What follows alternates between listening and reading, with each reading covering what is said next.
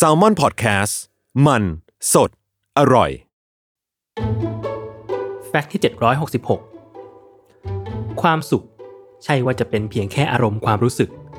แต่มันยังเป็นหลักสูตรหรือวิชาเรียนได้ด้วยโดยมหาวิทยาลัยเยลเป็นมหาวิทยาลัยแรกๆที่เริ่มคิดค้นหลักสูตรแห่งความสุขนี้ขึ้นทางมหาวิทยาลัยเปิดเผยว่าหลักสูตรแห่งความสุขเริ่มเปิดการเรียนการสอนกันมาตั้งแต่ปี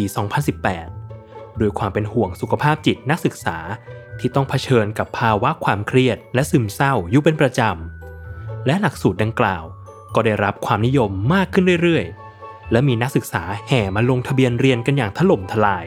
จนกลายเป็นวิชาที่ได้รับความนิยมมากที่สุดในรอบ 300 ปีหลักสูตรแห่งความสุขของมหาวิทยาลัยเยลมีชื่อเต็มว่าศาสตร์แห่งความอยู่ดีมีสุขของลารี ซานโตสซึ่งเป็นศาสตราจารย์ด้านจิตวิทยา